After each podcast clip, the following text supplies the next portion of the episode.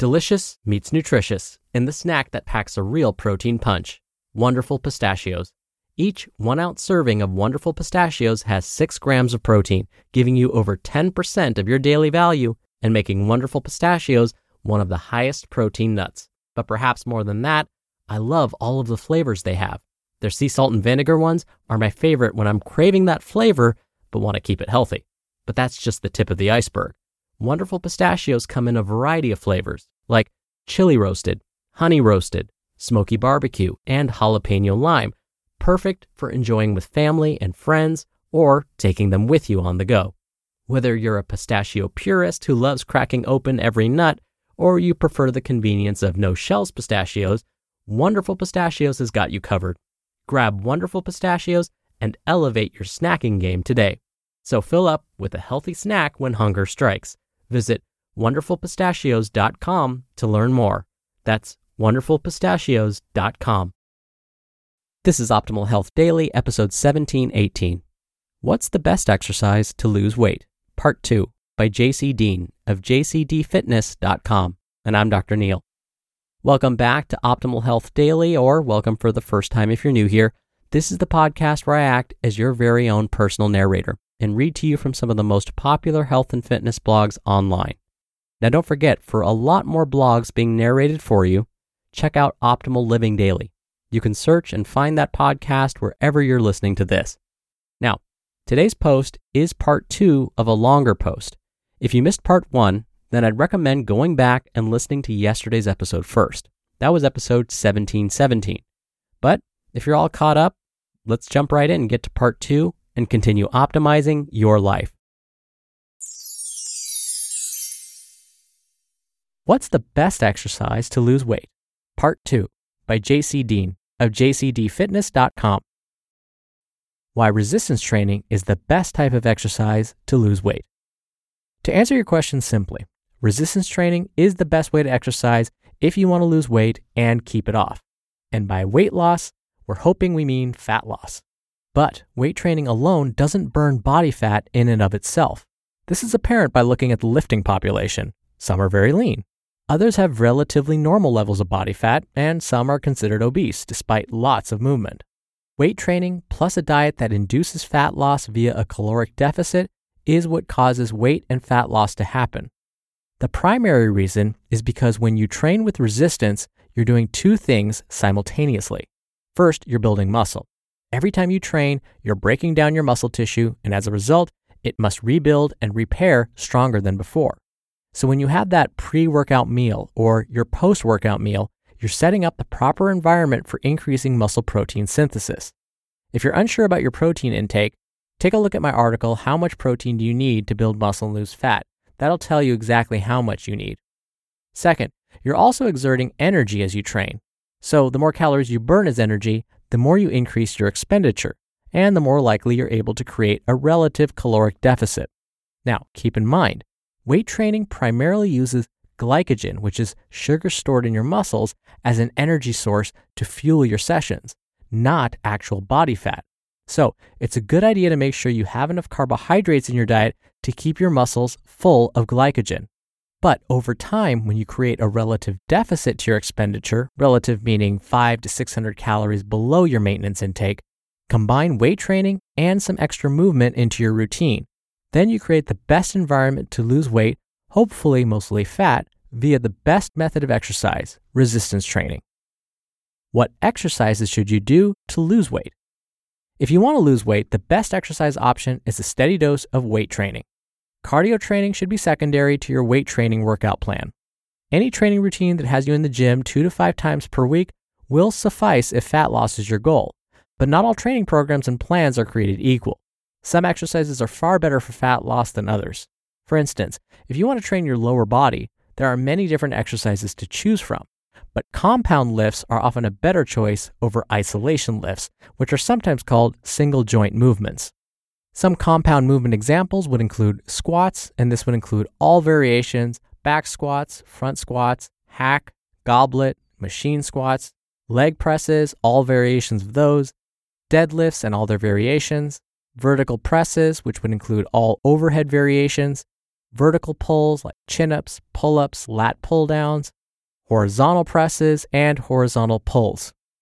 Isolation or single joint movement examples would include leg extensions, leg curls, arm curls, tricep extensions, and shoulder raises, just to name a few.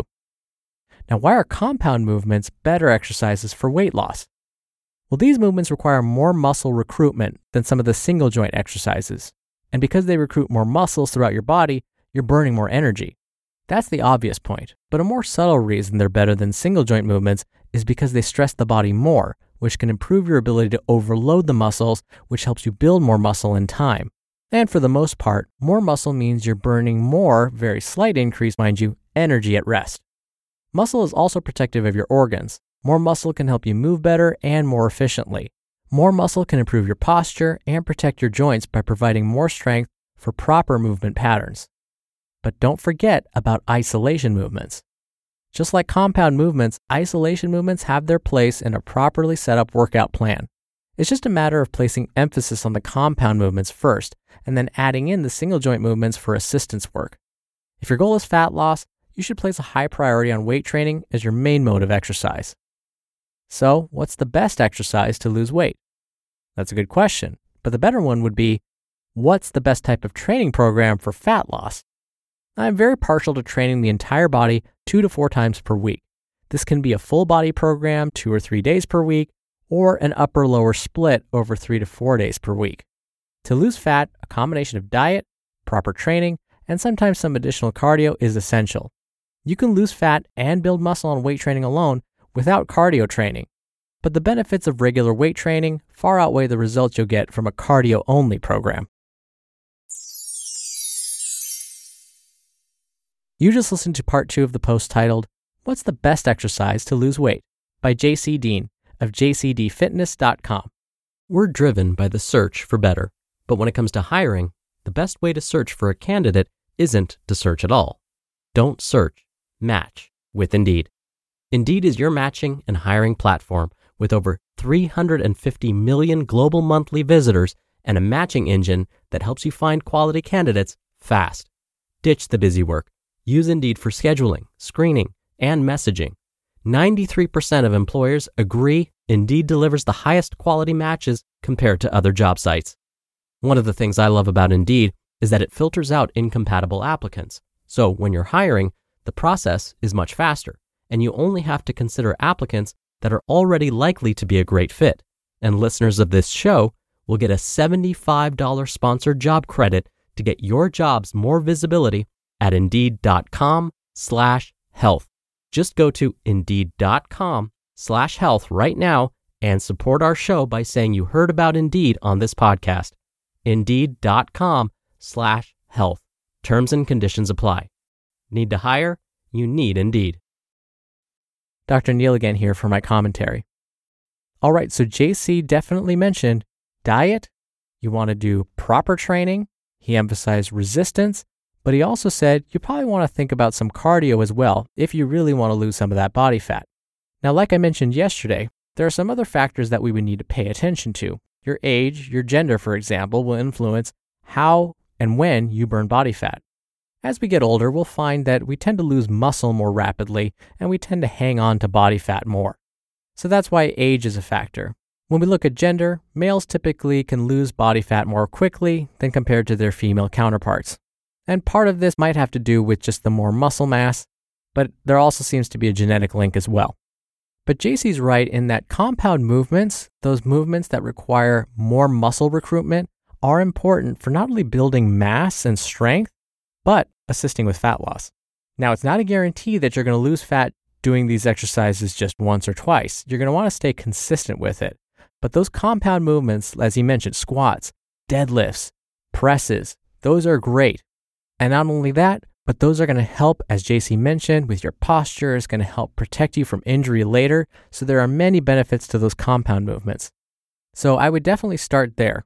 Now, for those of you that are more advanced, you don't want to do this if you're a beginner, but those of you that are more advanced, you can turn your resistance training into almost like a resistance slash cardio routine. Now we're getting along the lines of more of like CrossFit style workouts where Again, you're training your muscles doing compound movements, but at a speed that may actually give you a cardio workout at the same time.